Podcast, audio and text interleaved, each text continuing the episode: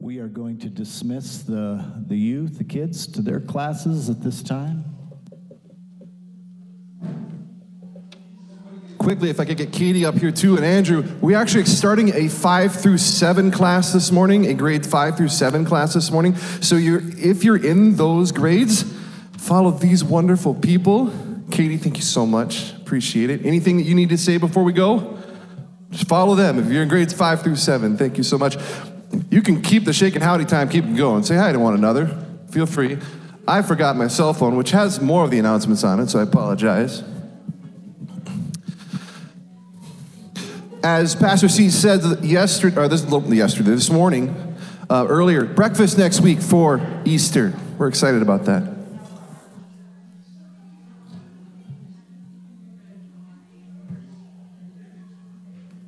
Yeah. So I, Pastor Steve was reminding me, feel free to keep greeting each other. Walk around, stand up, move around. That's what he wants to do. That's what I want to do.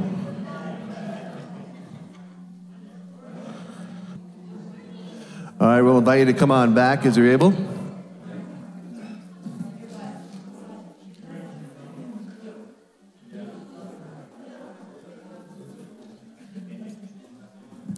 My name is Josh Grover. I, help out once a while, once in a while on Sundays, and and help out with announcements and offertory. So thank you so much for this opportunity. Just a few more announcements that we want to share this morning. Uh, again, next Sunday we have the breakfast put on by the gentleman. We're excited about that. Nine to nine thirty. Feel free to come. Love to see you. Hopefully, we're all set up by then. We're not going to mention the S word anymore um, because of, yeah, yeah, we'll stop that. Uh, but a couple other things we wanted to mention. Today, communion once again. We'll be celebrating communion this morning, honoring that and going through the communion process. We invite anybody who's a believer to visitors, anybody who's here this morning um, and believes in Jesus Christ and what he's done and what he's going to do this week, what we're going to honor this week, we invite you to partake as well. So please join us. uh, a couple other announcements. Um, Bob caught me this morning. He is he and Julie are right now working on lunch for us today. They're going to go right from lunch today, go downtown and prepare food at the bridge this afternoon. Around 2 to 2:30, they're going to be feeding the homeless, some people in the building, things like that.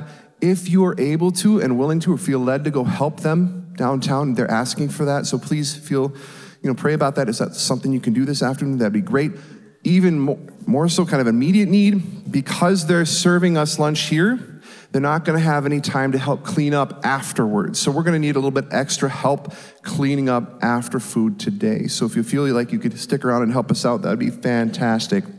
Um, Otherwise, we have our normal announcements, and there's a couple of others in there too. So feel free to make sure if you're part of the email list, check that out. If not, check social media. Um, talks about next Sunday let's see what else. I'm going to do the, let's see, Wednesday night. Uh, Wednesday night, make sure you take part in that if you're one of our youth. We also have the adults group kids activities, 6 p.m., 9 a.m. Don't miss Touch Point with Pastor Stephen Joyce. Upcoming events, we have men's prayer breakfast Saturday, April 1st um, at the Beltrami Electric Conference Room. Yes, that was yesterday. Man, these announcements, I got to go backwards. Thank you. Appreciate it. I'm just reading off. You just give me anything, I'm like a teleprompter. It's just going to go through. So, all right, let's see. What else can I do that's in the future? We talked about Easter breakfast. Oh, Freedom Rally. That is on Tuesday. That is on Tuesday. Watch for the weather. Mm hmm. Okay. Thank you very much. Check that out, $30 per person. Check out all the resources. I believe there's some signage up and things like that, but that is down in the cities, I believe. Um, and check that out up in the Capitol Rotunda. Um, we're also, again, a reminder of the, the uh, individual that's coming from Singapore we want some help. There might be some uh, avenues where you might be able to help this young lady. She's working to be a doctor here in town. We, um, we need one or more people that can help out with arriving um, with uh, anything that she can be helping needs for like, uh, I believe she needs, still needs a st- place to stay, maybe. But somebody could help her out with driving, get her some practice, get her maybe a vehicle, and anything that could be helped, uh, anything that could help us there, that would be fantastic. She plans to arrive the week of April 11th. If you can help, contact Vicki. Her number's in the announcements. Other than that, I think that's the majority of the announcements. Please feel free to check those out when you have a moment against social media or the email list if you're on that. Um, I'm going to slow down my brain a little bit and dive into the word. Would you turn with me to 1 Corinthians, please? and we're actually going to jump into 1 Corinthians 12. I'm going to start at verse 27. I'm kind of deviating from my plans, which is probably appropriate because I should be following God's plan and listening to what He's got to say. So, in my own devotions over the last two to three weeks, I've just keep flashing back into some of my favorite passages in the Bible and what Paul was talking to the Corinthians about. And, and again, going through um, my devotions, understanding that God is so much more concerned about my heart and where it is at than the things that I do. And hopefully, the things that I do are based on the heart that I have, you know? And, and so let's start at verse 27. Let's read together. I'll read out loud. Now you are the body of Christ. Now, Paul is talking about unifying the church, making sure that there's no division, really kind of acting preventatively to keep things from falling apart and reacting as well. And each of you has a part in it. And in the church of God has appointed, first of all, apostles, second prophets, third teachers, and then workers of miracles. Also, those having gifts of healing, those able to help others, those with gifts of administration, and those speaking in different kinds of tongues. Here's the questions he's asking. Well, are all apostles? Are all prophets? Are all teachers? Do all work miracles? Do all have gifts of healing? Do all speak in tongues? Do all interpret? But eagerly desire the greater gifts. All right? So he's, he's saying those are all important. Those are all pieces. Everyone has a gift. Everyone has something to share. Everything in the body of Christ, there's an equally important parts. And maybe there are some more important parts. But you know what? He's going to the next part. And this is probably the, just hit me like a ton of bricks. And now I shall show you the most excellent way. He's about ready to drill, really drop the bomb on everybody. It's incredible. If I speak, going to chapter 13, if I speak in the tongues of men and of angels, but have not love, I am only a resounding gong or a clanging cymbal. Sounding familiar now, right? Getting into parts we're probably a little bit more familiar with. If I have the gift of prophecy and can fathom all mysteries and all knowledge, and if I have a faith that can move mountains but have not love, I am nothing. If I give all I possess to the poor and surrender my body to the flames but have not love, I can gain nothing. You don't have to raise your hand, but feel free to. How many of you have the King James Version in front of you right now? Or read from that from, uh, yep, yep. What does it say, Kent? Char- charity, right? It doesn't say love in that version, does it? It says charity, right? That's kind of got me going on tithe and offering, right? But then, is that really what it was? Is that really what it was? So I even dove further into the text, right? Well, what it says isn't even charity, when the original translators of the text tried to figure out what the word agape was, that was the only word they had available to them in their heads charity. Charity, charity. This is kind of what they could encapsulate into what agape meant in the Greek, right? In the Greek, we have the agape, we have the phileo, and we have the eros, romance, brotherly love, and then, of course, this other kind of love, agape we are about ready to remind ourselves of what agape love really is in the next week. We should be remembering these each moment of our day. The sacrifice that God had put on earth, that Jesus on the cross. That's just a taste of the agape love that he has. Agape love is almost indescribable, but when you look and you try to find different definitions, Wikipedia, encyclopedias, people try to say that, you know, it's that love that God has, but how do you describe that? And that's what Paul's trying to say here is we are charged with doing our very best to represent God with agape love. And he describes it in the following. So think about the word love, not in love, because love is a feeling. Love goes in and out. Agape is truth. Agape is what really has to happen. So think about that. Going to verse 4. Agape love is patient, it is kind, it does not envy, it does not boast, it is not proud, it is not rude, it is not self seeking, It is not easily angered. It keeps no record of wrong. Agape love does not delight in evil, but rejoices with the truth. It always protects, always trusts, always hopes, always perseveres. Agape love never fails. But where there are prophecies, there we, they will cease. Where there are tongues, they will be still. Where there is knowledge, it will pass away. For we know in part, and we prophesy in part. But when we imperfection comes, the imperfect, imperfect disappears. Do you see what happens there? All this matters. All of that stuff does matter. But when the perfect love of agape love gets here, none of it does. Because he, the truth, it's just amazing. If you read into completely dive into this even more, it gets it becomes more deep and you understand what's about to fall upon us and the king is going to be here. Jesus will be here, the kingdom will be here and the perfection will be here. when I was a child, I talked like a child. I thought like a child. I reasoned like a child. When I became a man, I put childish ways behind me. Now we see but a poor reflection is in a mirror then we shall see face to face. Now I know in part, then I shall know fully, even as I am fully known. And now these three remain faith, hope, and love. But the greatest of these is agape love. And where we bring this back to offering or tithing is that again, Paul speaking for God, inspired, talking about what's important. It's more concerned about your heart and the acts that you do and making sure that it is out of selfless agape love. So this morning, as we think about what we do, what we give, we think about Bob and Julie right now getting ready in the kitchen, preparing a meal, not only right now, but they're going to prepare a meal in town for those that need it, right? And they're doing it selflessly, right? And that's an example of each and every one of you. I've seen it here in church. You are amazing.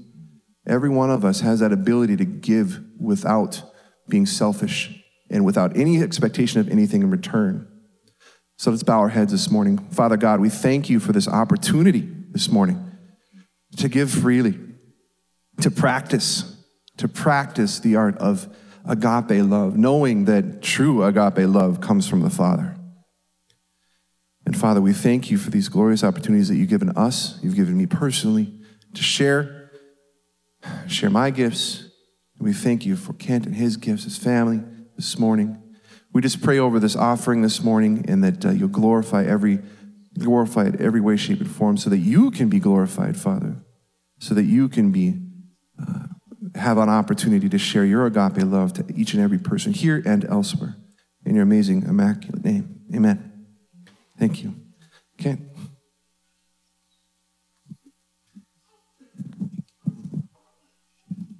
Good morning, everybody. Good to see you all. Good to be back again. Thank you, Pastor Steve, for invitation. They must not have said, don't have him back again. Uh, so, good, good. Hey, Peter, good job, buddy. You too, Linnea. I mean, congratulations. Wow. Did you heed my warning? Did, did you behave during labor and all that? No? He's I, am asking the wrong person. Linnea, did he behave himself? Yes, okay, good. So you loved her just as she was, right, at the moment? Um, we opened with Jesus coming into Jerusalem, a triumphant entry for the last time he would come into that city. Um, I want to just touch on three more points before we take communion, partake in communion today. I want to go to the next scripture that we have, John 13, verse 1. And I took all of these out of the New Living Translation this time, in case you're wondering. But if we could put that up, John 13, uh, verse 1 through 17.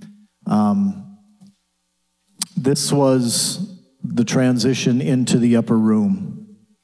And when he met with his disciples, so it would have kind of been on Thursday of that week. It says, before the Passover celebration, Jesus knew that the hour had come to leave this world and return to his Father. He had loved his disciples during his ministry on earth, and now he loved them to the very end. It was time for supper, and the devil had already prompted Judas, son of Simon Iscariot, to betray Jesus. Jesus knew that the Father had given him authority over everything, and that he would come from God and would return to God. So he got up from the table, took off his robe, wrapped a towel around his waist, and he poured water into a basin. And then he began to wash the disciples' feet, drying them with the towel that he had around him. And when Jesus came to Simon Peter, Peter said to him, Lord, are you going to wash my feet? And Jesus replied, You don't understand now what I'm doing, but someday you will. No, Peter protested, You will never, ever wash my feet. And Jesus replied, Unless I wash you, you don't belong or you won't belong to me. And Simon Peter exclaimed, Then wash my hands and my head as well, Lord, not just my feet. Jesus replied, A person who has bathed all over does not need to wash except for the feet to be entirely clean. And you disciples are clean, but not all of you. For Jesus knew who would betray him. That is what he meant when he said, Not all of you are clean. After washing their feet, he put on his robe again and sat down and asked, Do you understand what I was doing? You call me teacher and Lord, and you're right, because that is what I am. And since I, your Lord and teacher, have washed your feet, you ought to wash each other's feet. I have given you an example to follow. Do as I have done to you. I tell you the truth slaves are not greater than their master, nor is the messenger more important than the one who sends the message. Now, that you know these things, God will bless you for doing them. This is probably um, one of the most amazing demonstrations of being a servant to each other that Jesus could have given us. Did any of you go to the movie The Revolution? Anybody see that movie in theaters? Do you remember the complaint of one of the deacons or elders or leaders in the church? He said, You're letting these hippies into our church and their feet are dirty. They're getting our carpet dirty. You remember that? And he didn't argue with them. He didn't um, try to pick a fight with them. But the next scene that you see in the movie is this pastor on his knees and he's washing the feet of these hippies that were dirty. And they came in. You can't prove God's love by arguing, by bickering, by saying, I'm right and you're wrong. But it's kind of hard to argue with a demonstration of that nature, isn't it? In the movie, there was a couple um, of the guys that got up and left the church. A couple of the leaders just couldn't handle it. They had forgotten what church was all about. Yeah, church is a place where we come together as believers and we, we can worship, but those doors need to be open to everybody with dirty feet. And our job is to love that dirt off their feet, not to criticize or condemn or, or try to guilt them or shame them. Jesus said, I did this as an example. I've, I was part of a foot washing one time, only once. It's probably sad that it's only happened once in my life. I, it was such a heart wrenching experience waiting in that line. But there was just, when that person started washing my feet, I, I wept. I didn't know what to think, I didn't know what to feel. Because we don't do that for each other. It's all about me, usually. Come on, right, church? How many of you like to be comfortable? All right, the rest of you are liars that didn't raise your hands. We like comfort, right? Who would rather be served than serve? Come on, once again, don't lie to me now. Our old nature wants to be served. It wants to be pampered. It wants to be treated in this way. That's why so many marriages fall apart, relationships fall apart, because it's all about me. I like Joyce Myers. Remember her?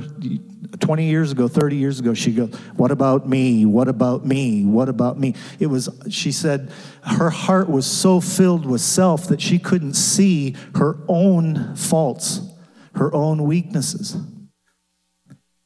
And once that transition took place in her life where she began to look at people with that love, that agape love of servanthood, that it all started to fall away. And she began to see, wow, I'm the one who needs to change, not my husband, not my kids. I need to change. Now, that doesn't mean you don't need to change some, okay? I'm just not letting you off the hook completely. But Bill Gaither wrote a song a long time ago. He's still working on me. Remember that one? To make me what I ought to be. It took him just a week to make the moon and the stars, the sun and the earth, Jupiter and Mars. How loving and patient he must be because he's still working on me. I remember about four years ago, our little boy Mason, that um, he was born healthy. He's 12 now, right? He was a healthy little boy when he was born, and his biological mom had been out all night, came home. She was so stoned and drunk that she didn't even realize she had the baby he was maybe three months old, something like that, in bed with her. She rolled over on him and suffocated him. And now he's in a wheelchair all the time. He doesn't run, he doesn't play, he doesn't have a favorite color, he doesn't know what a truck is or a ball. He doesn't know what any of those things are. And there was about, it must have been five years ago because I was changing his diaper one morning and I started doing what I like to do, and that's complain. God, I'm tired of changing these butts. Ugh. You know? And you know what the Holy Spirit whispered to me, Pastor Steve? He just kindly said, Kent, what were you doing when you were seven?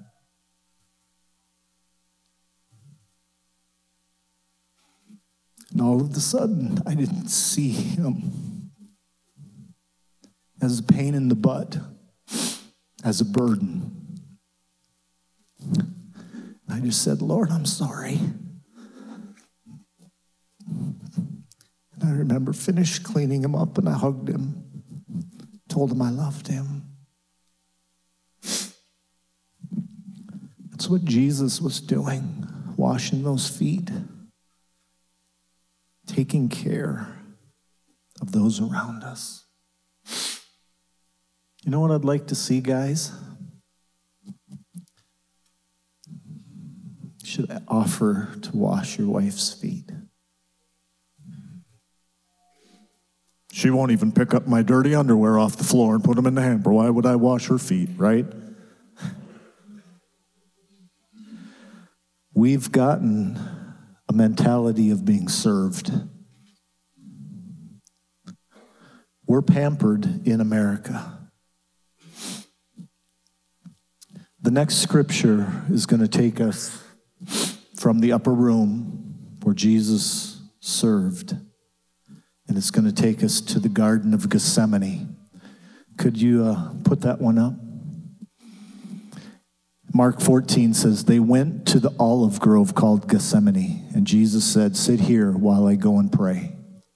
And he took Peter, James, and John with him, and he became deeply troubled and distressed.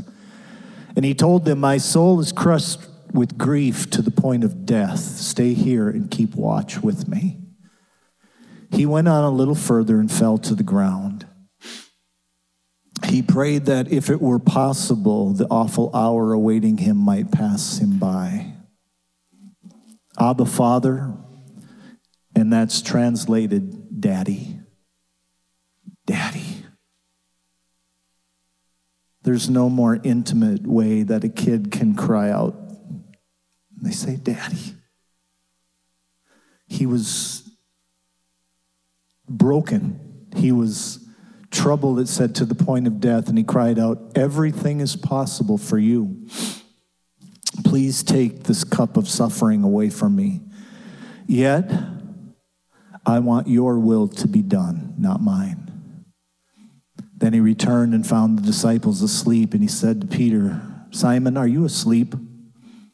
Couldn't you even watch with me even one hour?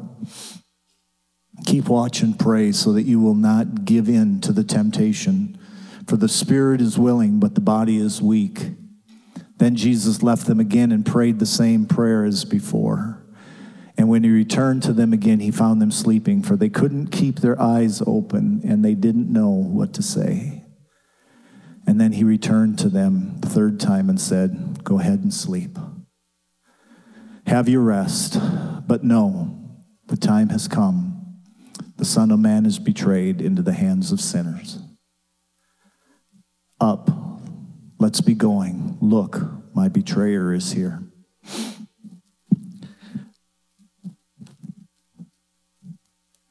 I remember uh, an old song growing up. It was called Go to Dark Gethsemane. Gethsemane is the point of decision making in our lives. Will we surrender or will we do it our way? I truly believe in the depths of my heart that the United States of America is in Gethsemane right now. I want you to think about our country today and where we have gone in our hearts, in our minds, in our wishes, our desires, our wants. Once again, how many of you would like to be comfortable? Anyone? Right?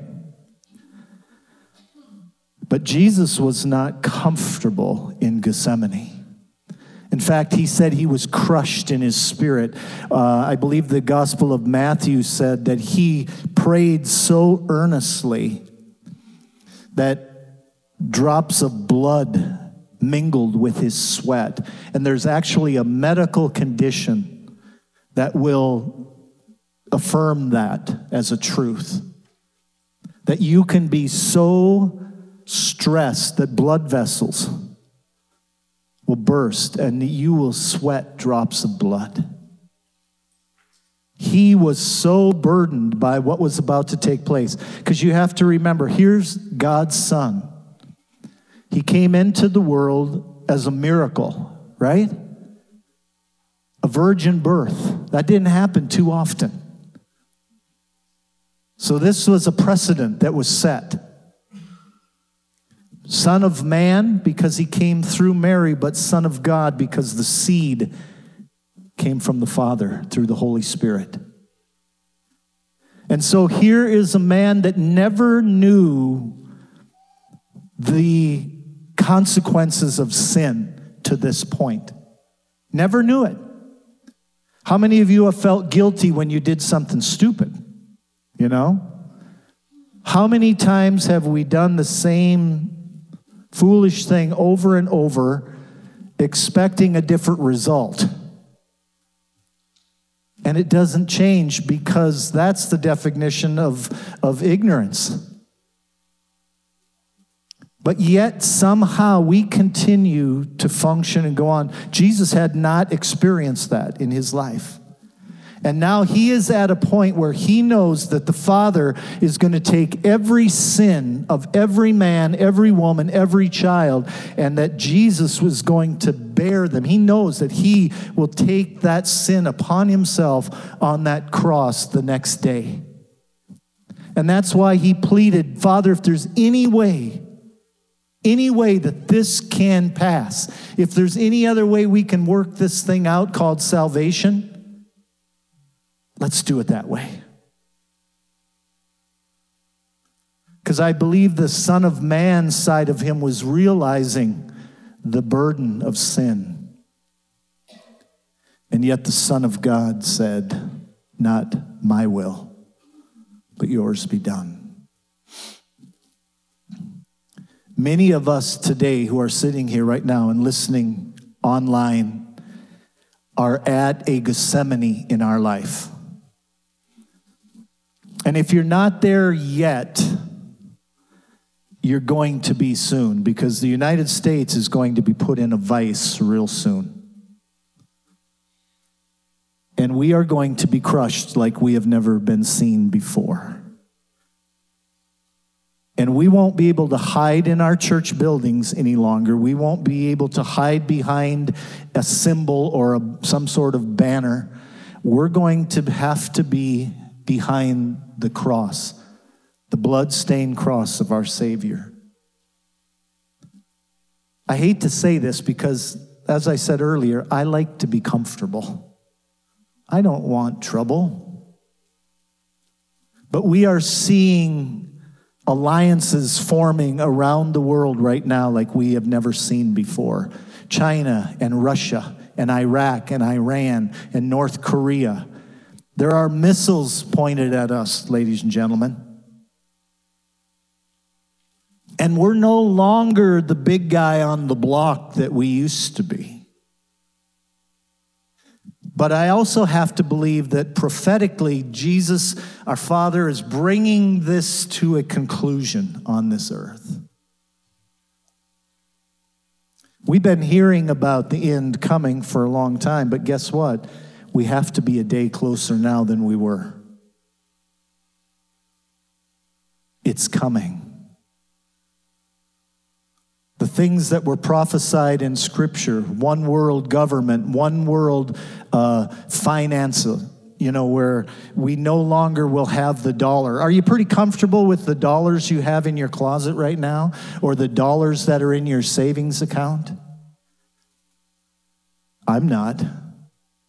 Because tomorrow morning they could tell me, Dan, they're worth nothing. Or you can trade them in for 10% or 5% or maybe nothing. I don't know. All the technology we have is wonderful, isn't it? Isn't it nice that we can just scan our food and we can scan this and buy things online with your phone? You scan, scan, scan, scan. Well, there's going to be a mark in our hands in order to buy. Can you imagine how practical and how much sense that makes? Let's put a chip in your hand. You don't have to worry about being mugged because you have no cash anymore. Right? Makes sense. You don't have to worry about losing your credit card, it's in your hand. When you go through Walmart, you go boop. It's got all your information, all your bank accounts, your social security. It's got everything about you. It'll probably even say if you're one of those crazy rebel Christians. But hopefully, we won't be taking that mark. Hopefully, we're aware of what Revelation says. You know, sometimes I think, should we say stuff that makes us uncomfortable? But I think we have to be stirred a little bit as a country. We have to be recognizing that it's not always going to be candy canes and popcorn and cotton candy in the church. There are places, Adam, right, where there's persecution. There's places where Christians are dying for their faith.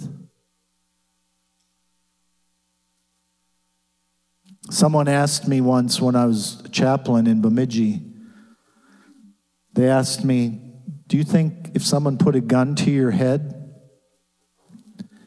and said, You either renounce the Lord or I'm going to shoot you, do you think you would stand in your faith?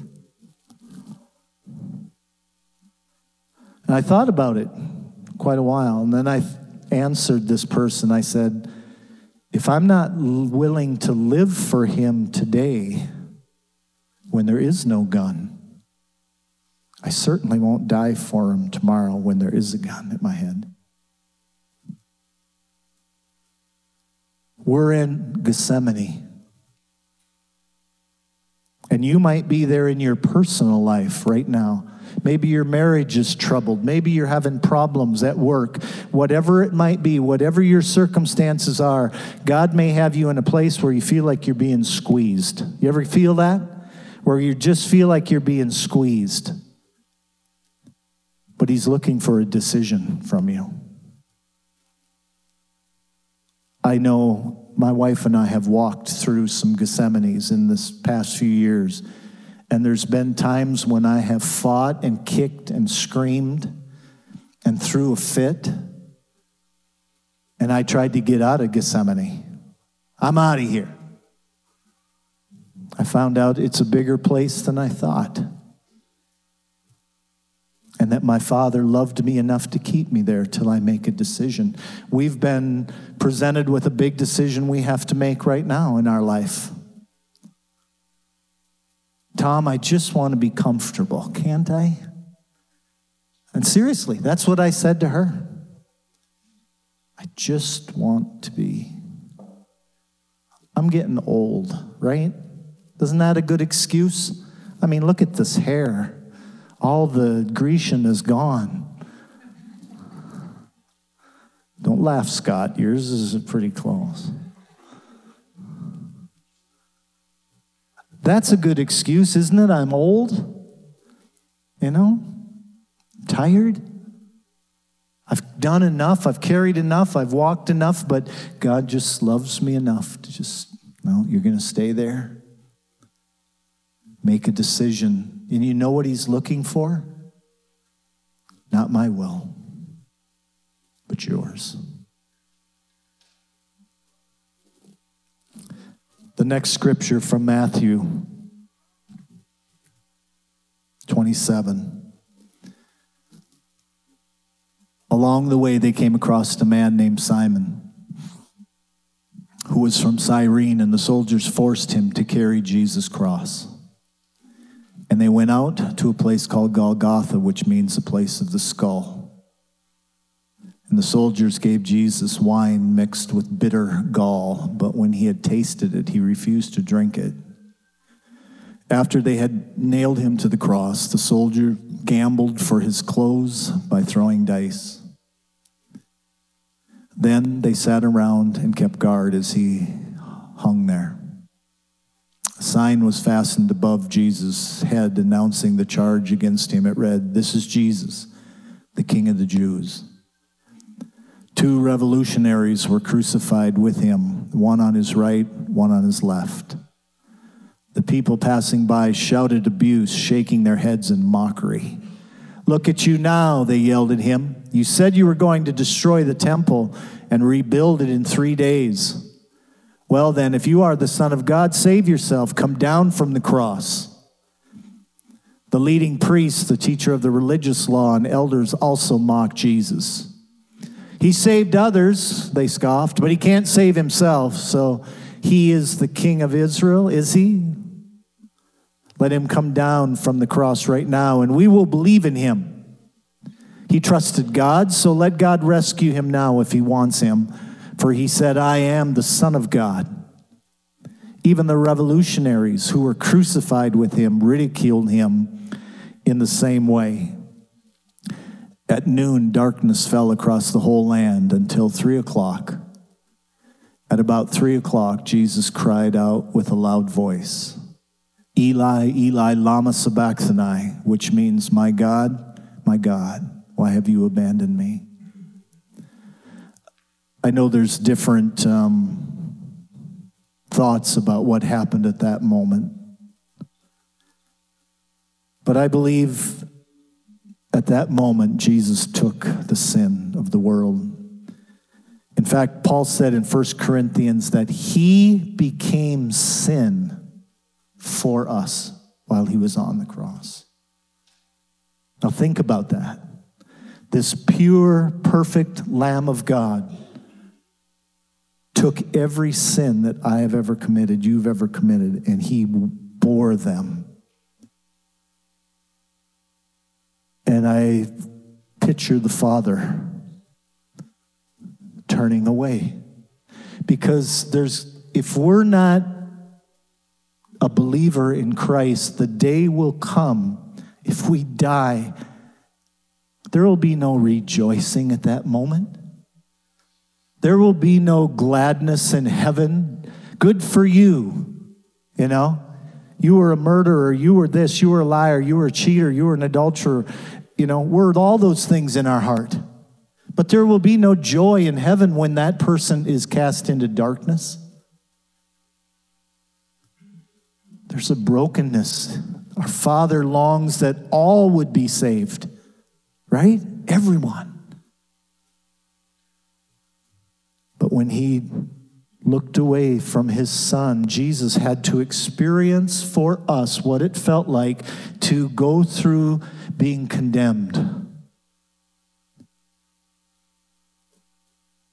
And when he did die, he took that sin and death, and he took it down to hell and the grave, and he took the keys. And when Satan thought he had won, how many of you are old enough to remember that song? Anybody remember Carmen, first of all? There's a few old duffers in here. But he had a song called The Champion, where Jesus and Satan were fighting, and the devil struck that final blow. And it said Jesus put his hands down. And he took that blow. But then he said the referee started counting 10, 9. You remember that? And Satan goes, Stop it, you're counting the wrong way. Eight, seven, six, no, no. And Jesus' hands started to move. And when he got to one, he said, He has won. He's alive. He didn't just die, he paid the price and he rose again to give us hope. I don't know what's coming in our country in the next few months? I don't know. You want to know what my heart really hopes? I hope I'm wrong. Because once again, back to point number one, I like to be comfortable. But if I'm not comfortable, I need to know deep in here that He has won. that He is real, that He is God. The last scripture is from Mark 14. It says they were eating. Jesus took some bread and he blessed it. And he broke it in pieces and gave it to the disciples, saying, Take it, for this is my body. Now, this was back in the upper room before Gethsemane. He took a cup of wine and gave thanks to God for it, and he gave it to them, and they all drank from it. And he said to them, This is my blood, which confirms the covenant between God and his people. It is poured out as a sacrifice for many. I tell you the truth, I will not drink wine again until the day I drink it new in the kingdom of God. Then they sang a hymn and went out to the Mount of Olives.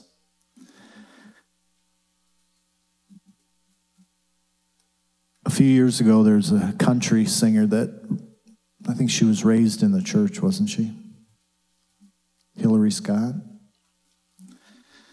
but she went through um, a trying time. She had uh, miscarriage. And often it's tragedy that brings us to the point of Gethsemane, brings us back to that place of decision, of deciding. So before we partake in communion this morning, I want us to listen to this song. Queued up on video. And while we're listening to it, I don't want you just to go, that sounds nice and that really good words, but let's make sure that these are our words back to the Father as well. Do you have that up?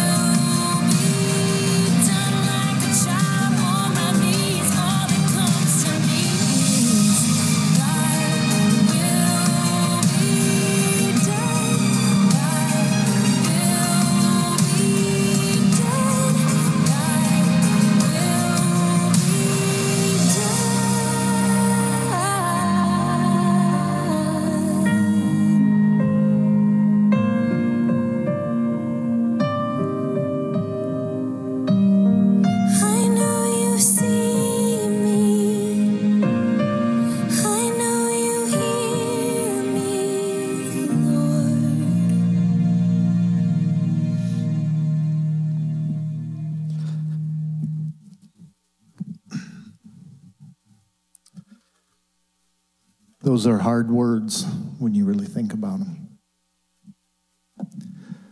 I know I've wrestled with those four words a lot. in the last few years. Today, we have a privilege of sharing in the very intimate moment that God had with his disciples. And he just said, Do this in remembrance of me. Want us just to bow our head and pray, and then we'll take a moment to partake together. Heavenly Father, as that song said, I know you see me, I know you hear me. If there's anybody here that's felt invisible and lost in a big world that seems to not care, know that your Father in heaven cares for you and he sees you and he hears you and he knows your pain today. If there's anyone in this room or watching online this morning that's not sure where you stand, all you have to do is say, Lord, thy will be done. Forgive me. Come into my heart. It's that simple. Trust and believe. So, Lord, we thank you. And may that be our focus in the next few days. Thy will be done. In Jesus' name.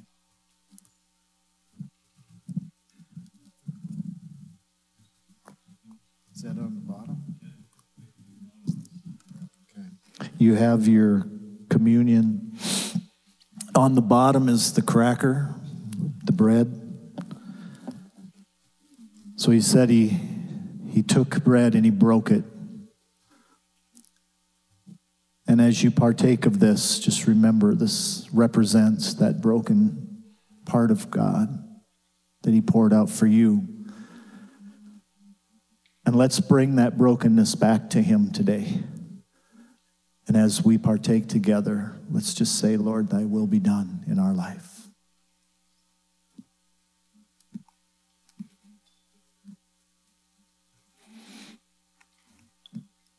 Thank you, Lord. When they had finished eating, he said he took a cup and blessed it and said, This cup represents the New Testament, my blood, which is shed for you. Drink this in remembrance of me.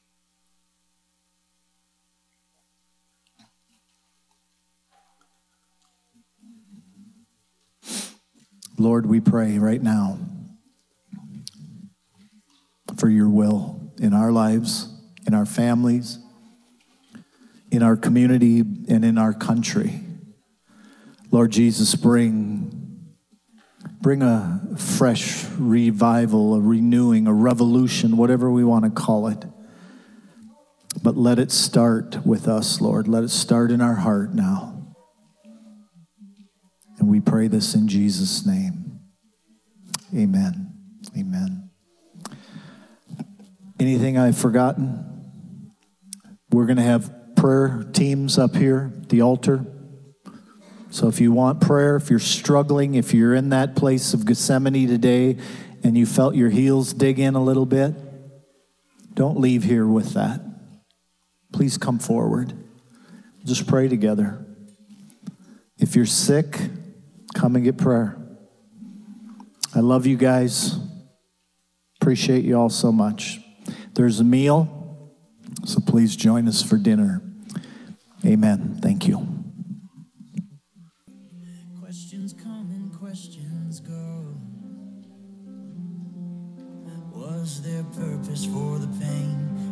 Cry these tears in vain? I don't want to live in fear. I want to trust that you are near. Trust your grace can be seen in both triumph and tragedy.